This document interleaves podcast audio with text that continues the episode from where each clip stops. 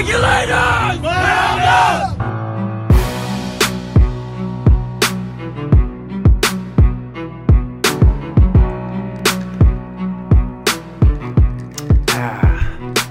Heidi ho, friends and neighbors. It is regulator numero uno, Waldo, back with you here to wrap up the 2022 NFL season. Man, a lot to talk about. So, Super Bowl obviously came and went, and there's a bunch to talk about as I get ready for a very well earned break, very short break. Um, before we transition into something absolutely incredible that I'm excited about happening for the first time ever. We will have an announcement coming March 1st. That's all I can say for now. Um, you know, you're just going to have to wait, anticipate what is happening. But I am hyped for the off season. So before we head into a new league year, um, you know, I, I do need a little bit of a small break to recalibrate. But right now, I definitely want to talk about the Super Bowl, starting with, you know, our prop bets, which were absolute mierda, dog shit. Um, we didn't have anything against the spread or straight up, you know, so we didn't have anything that we really expected uh, an automatic return on. Every bet that we had was long shots. We talked about that last week. We had a great year uh, for us, so we kind of wanted to have fun a little bit towards the end without completely blowing our wad. Um, so, for example, we had a seven way parlay, a 10 way parlay. Um, all told, we only had five units bet, you know, across the board, and all five units are gone in the wind, uh, much like the Eagles Super Bowl hopes. But hopefully, you guys did better than us. But overall, we still crushed it. Um, if you've been riding with us all year, we ended up at 98.7 units positive for the season, which is absolutely incredible. Anybody on our Patreon page can tell you that we have posted every single fucking bet that we have had this entire year. Um, and, you know, we've been keeping track of units up, units down. And to end up almost at 100 units, we were over 100 last week. Um, but obviously, minus the losses we took during the Super Bowl week. But 98.7, you know, you're talking about 99 units up is just incredible. That means if you were a $10 better, if you put $10 on your average bets, you'd be up $980 this season. And obviously, you can do the math on the rest. So it was a great season for us. Easily our most successful year ever from a unit standpoint. Um, the bar has been set really, really high. And honestly, if I do half of that number next year, I will be more than ecstatic and permanently think about uh, moving to Vegas or something. Um, but, you know, sometimes obviously luck has to play a part of it. So, as much as I think I'm pretty hot shit at a lot of things, at in, in no way do I think I'm the best gambler or handicapper in the world. Um, but, you know, it just it played out really well for us uh, this season. So, hopefully, you were betting with us, you made some money with us and had some fun during the season. Now, in the meantime, you know that we are about the culture here and we love to give things away. So we have this box of Donruss Elite sealed uh, NFL trading cards that we are giving away. I appreciate everybody who entered on Twitter. We keep telling you guys at Regulators Pod is where it is. So tell your fucking friends. Um, this afternoon, I finished compiling all 200 some odd names that we put into the rando wheel, and uh, it spat out a username. So, congrats to at Foohalen1, F O O H A L E N 1. I assume a Van Halen fan, um, and hopefully a football fan too. Uh, we got a card pack headed your way. Um, thanks to everybody who entered, and I would love your guys' suggestions for what you want us to give away next. Do you want cash? I'll do it. Do you want jerseys? We've done it. We've done cash, we've done jerseys, we've done autographs. People actually love the Funko Pops, especially the NFL Funko Pops. It's crazy, but honestly, that is usually our most entered contest. Every time we do it, for whatever reason, people just love the shit out of those things. So I'm happy to give a bunch more of those away or again, you know, autographs, cash, you name it. Uh, hit us up on Twitter and let us know. Maybe you have a completely different idea that we haven't thought of yet. I'm open for it. Um, if you got something you think we should give away, then by all means, hit us up. Now, obviously, the day after the Super Bowl, we know all anyone ever wants to talk about is controversy. And I want to start by saying, you know, yes, it is sad that on a third down stop at the end of the game, a foul was called for a defensive holding that solidified the win for Kansas City. Yes, that's sad. Yes, it sucks, but not for the reasons that most people on Twitter would have you believe that it sucks. So, the Eagles got away with a blatant call earlier in the game against the Chiefs. And the point isn't to say, well, the Chiefs, you know, didn't get the call to go their way, so they should get the makeup call later. That's not even what I'm trying to emphasize to you. The point is that the real tragedy is that there is no consistency. I have watched wide receivers get prison shanked running down the field this season with no flags at an alarming rate. Everyone is grabbing, pulling, tugging, but if you're going to let them play, unless it's super egregious or completely affects the play, if you're going to let them play, then you have to let them play. You can't wait till the most crucial point in the game to go by the book because, yes, it is a foul. The defender even admitted so after the game and said, yep, it was a foul. The film shows us that it was a foul. So that's not an argument. Now, is it ticky tacky on a ball that was 30 feet over the guy's head with the game on the line? Of course it is. So again, it's not the that it's the wrong call because it's not. It's a shit call because you let way more than that slide over and over again in the same game, and then at the end of the game, you want to call that. Now, Kurt Warner was taught, and this isn't to throw shade at Kurt Warner. I have no beef with Kurt Warner at all. Um, but, you know, he was the person who tweeted this out and was talking about how um, people are saying that the refs should have been aware of where the game was at and what stage of the game. And he says, you know, you guys have no idea what refs have to do on every given play and the things that they're responsible for. They're outnumbered by the players and the things they have to watch. And like, I will give him half of that argument because we've talked about that on this podcast. Like, I would never want to be a ref to have seven guys responsible for 22 players that are all moving at high speed and line of scrimmage, ball, feet, hands, etc. Watching each guy, like, there's a lot and plays are going to get missed, things are going to happen. Like, so I get all of that. But where he loses me is the, well, the refs should have an idea of like where the game is at and should be paying attention to, like, okay, it's do or die time. Maybe, you know, make sure something's egregious before we call it. Like, that that's too much to ask of the refs. Now, this is where I will disagree. And let me tell you why. And I responded to Kurt and said the same. You tell me that a quarterback is supposed to know at the end of the game, what's the down and distance? Where do I need to get the ball? How many timeouts do we have? What is left on the play clock? I got to get the ball off. I got to know where that first down marker is. I got to make sure I put the ball somewhere, etc., etc. And I got to know that we got to get up to the line and we got to spike it. Or I got to know that, you know, I only have time for two plays left. I got to know that I can't take a sack. I have to be cognizant of all of these things and be aware of what stage of the game it is when I'm making certain decisions. But a referee who's fully trained to essentially do one job can't realize it's two minutes left in the game. I better, you know, make sure that if I'm going to call something that will impact the biggest game on the biggest stage, that, you know, it has to be something, you know, egregious. Um, yeah, I, I do expect that out of the refs because that's that's completely fair to ask, especially given everything that I just mentioned.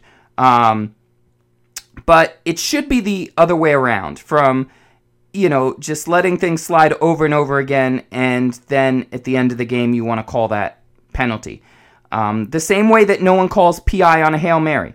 If the game is on the line, you better be absolutely sure that this guy inhibited the player's ability to go get the ball as much or more as the defenders for both teams did all game without incident.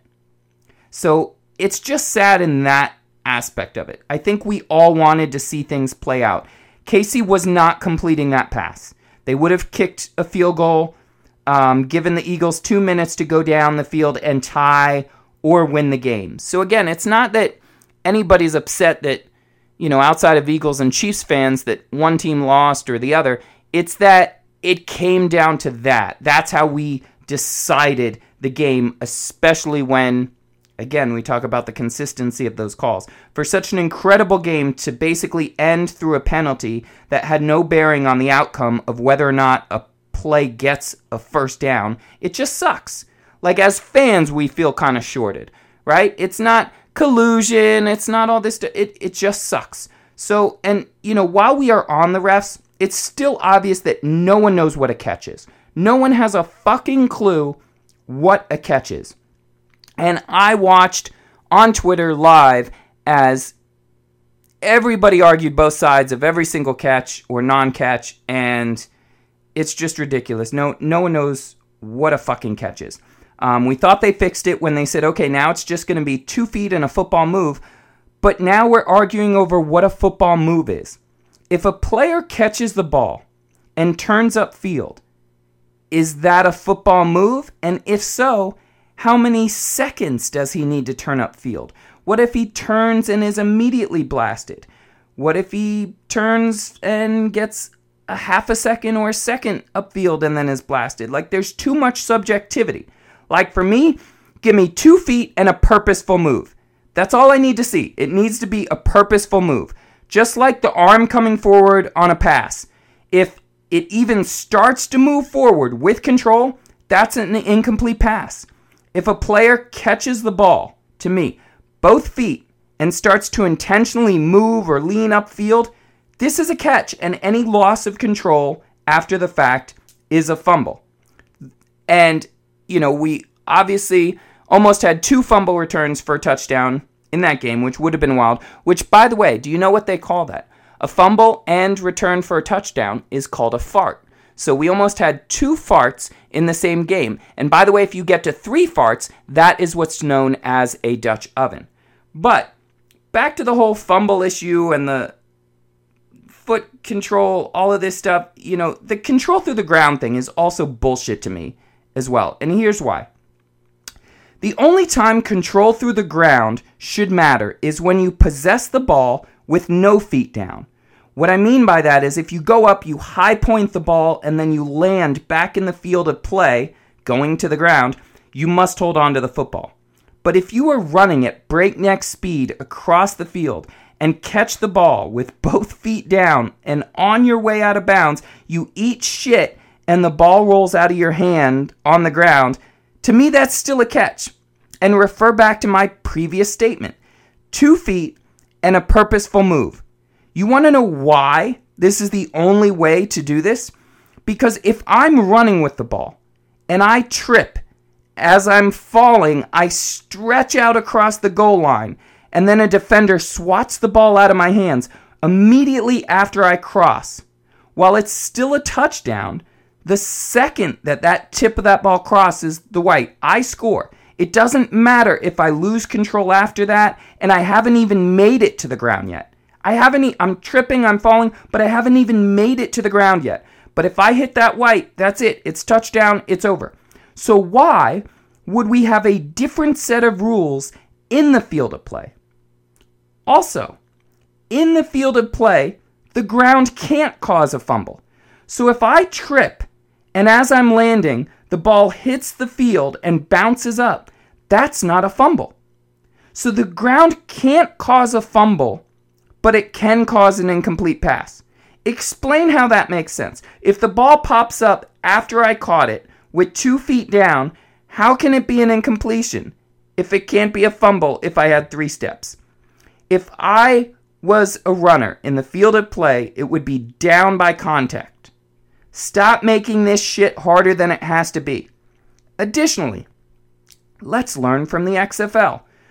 Put the eye in the sky booth in and make one highly trained person in charge and have a camera in there where we get full transparency and can see and hear the conversations. The XFL did this chef's kiss. It was fantastic. And the NFL not adopting this is the most insane, offensive, ludicrous fucking thing that I've ever seen for a multi billion dollar organization. Now, I've spent way too much time talking about the refs. So let's talk about the actual game. But never without a drink. Ah, regardless of what you think about the referees, there were shit calls made and not made for both teams. And the refs are also not the reason the Eagles lost or the Chiefs won. A fumble return for a touchdown is why the Eagles lost. Allowing a monster punt return down to the five is why the Eagles lost. Not being able to get Miles Sanders established is why they lost. Seven carries for 16 yards for one of the most dynamic rushers in the fucking game. That's why you lost. The Eagles had trouble in clutch moments for Spagnuolo's exotic defense and scheme.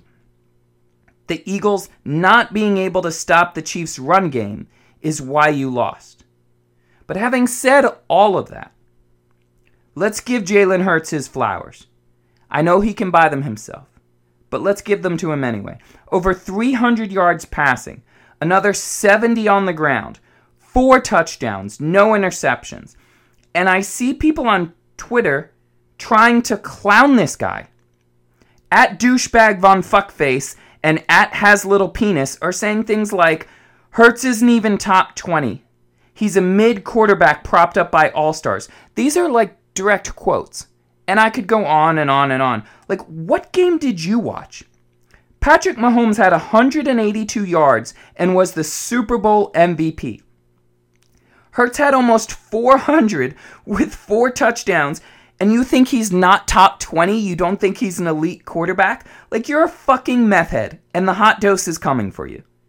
People are such pieces of shit when it comes to this sport, and honestly, it just takes away from how beautiful and amazing this game is and some of the community that's built around this sport. Like, listen, pal, we get it. You woke up this morning filled with rage because daddy never hugged you, because your shitty life choices have led you to a dead end job and a loveless marriage. But don't take that out on other people, man. Act like a fucking human being. Take some accountability for your own actions. And leave the rest of us alone. Now to the Chiefs. They are who we thought they were. Mahomes has two Super Bowls in just five years, a handful of records, and just keeps getting better. Andy Reid and Eric Bieniemy are offensive nightmares. They literally pulled the ring around the rosy shit in the fucking Super Bowl. Additionally, congrats to Kadarius Toney. We really liked him coming out of UF. The Giants moved on from him rather quickly, and in my opinion, he was the real MVP of the Super Bowl. He had the receiving touchdown. He had the punt return that the Chiefs uh, put the Chiefs at the goal line late in the game. The biggest achievement, though, that will not get talked about is something that will have huge ramifications across the league for people like Lamar Jackson and other quarterbacks. Prior to Sunday's game, no quarterback in NFL history has won a Super Bowl while making more than 13% of the cap. It has never happened. Stafford, Brady, Rodgers, Manning, Brees, all these guys won under that amount because it was imperative to having enough money to keep other talent around. More than half of Super Bowl winners have spent less than 7% of their cap on the starting quarterback. As an example, Jalen Hurts made less than 1% of the Eagles' cap this season. Less than 1%. Patrick Mahomes, though, who wasn't supposed to hit big money until even next year, but due to restructures and converted bonuses, yada yada, his cap number for this season ended up being 17.2% of the cap. Almost a fifth of your cap going to one guy, and they broke the goddamn model. That's how good Andy Reid is. That's how good GM Brett Veach is and everyone in Kansas City. They did something no team in NFL history has done. They paid a quarterback more than 13% of the cap and they won the whole damn thing, hoisted the fucking Lombardi. Now, obviously, doing something one time doesn't mean it should be the new blueprint. They obviously let Tyreek Hill and other players go that could have benefited their team. Their defense went from 8th in points allowed last year to 16th in points allowed this year. But this was the hill that I always said I would die on. Don't go past the magic number. If the goats don't do it and they know what the number is, don't go past it. And I still believe in it. You can pay your talented quarterback and you can do it in smart ways, which overall, the way Mahomes' contract is written is a work of art. It's very team friendly. There's a lot of stuff in there. But again, they've already restructured it twice. They keep pushing a lot of money towards the front of it. Um, you know, way earlier than the money really had to be. Either way, they broke the model, which means other quarterbacks can now point to Deshaun Watson money and say, see, it's not that crazy that I should make one fifth of your salary. You know, one out of 53 players. So that's the real reason yesterday was bittersweet for me because I love numbers and probabilities. And the numbers said before Sunday that if you pay your quarterback more than 13% of the cap, you will not win the Super Bowl. Today, the numbers say you might. You just might. I know it's only one time, but that definitely won't stop at shit for brains 420 from claiming the salary cap isn't real. Give the quarterback a bajillion dollars. And for that, I am sad. Other people who should be sad is the folks who were in charge of the fucking field for Sunday. It was reported the NFL spent $800,000 in two years growing the specific grass and prepping it for the Super Bowl. Well, you might want a refund because people were slipping all over the goddamn place, and it was an embarrassment for an organization led by 32 billionaires to have that be the result on the biggest stage in the world. While we're on the topic of stages, I definitely felt underwhelmed by the Super Bowl halftime show, and that is no disrespect to Miss Riri. She slayed. I think Rihanna killed it.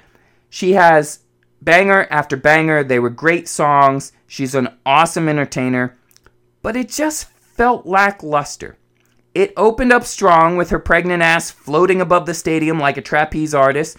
Um, thought it was going to go somewhere good, but then she just kind of went into each song, and there were sometimes dramatic pauses like you were waiting for Jay Z or someone else to show up. And we're so used to all these other artists showing up that I thought at the very least we'd get Tom Holland in the rain for Umbrella. But no such luck.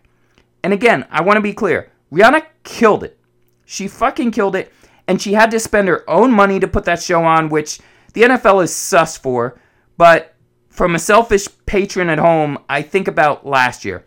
We had Snoop Dogg, Dr. Dre, and his piano coming up from the platform, 50 Cent hanging upside down, Eminem, Kendrick Lamar, lowriders driving through the fucking field like it was a goddamn spectacle.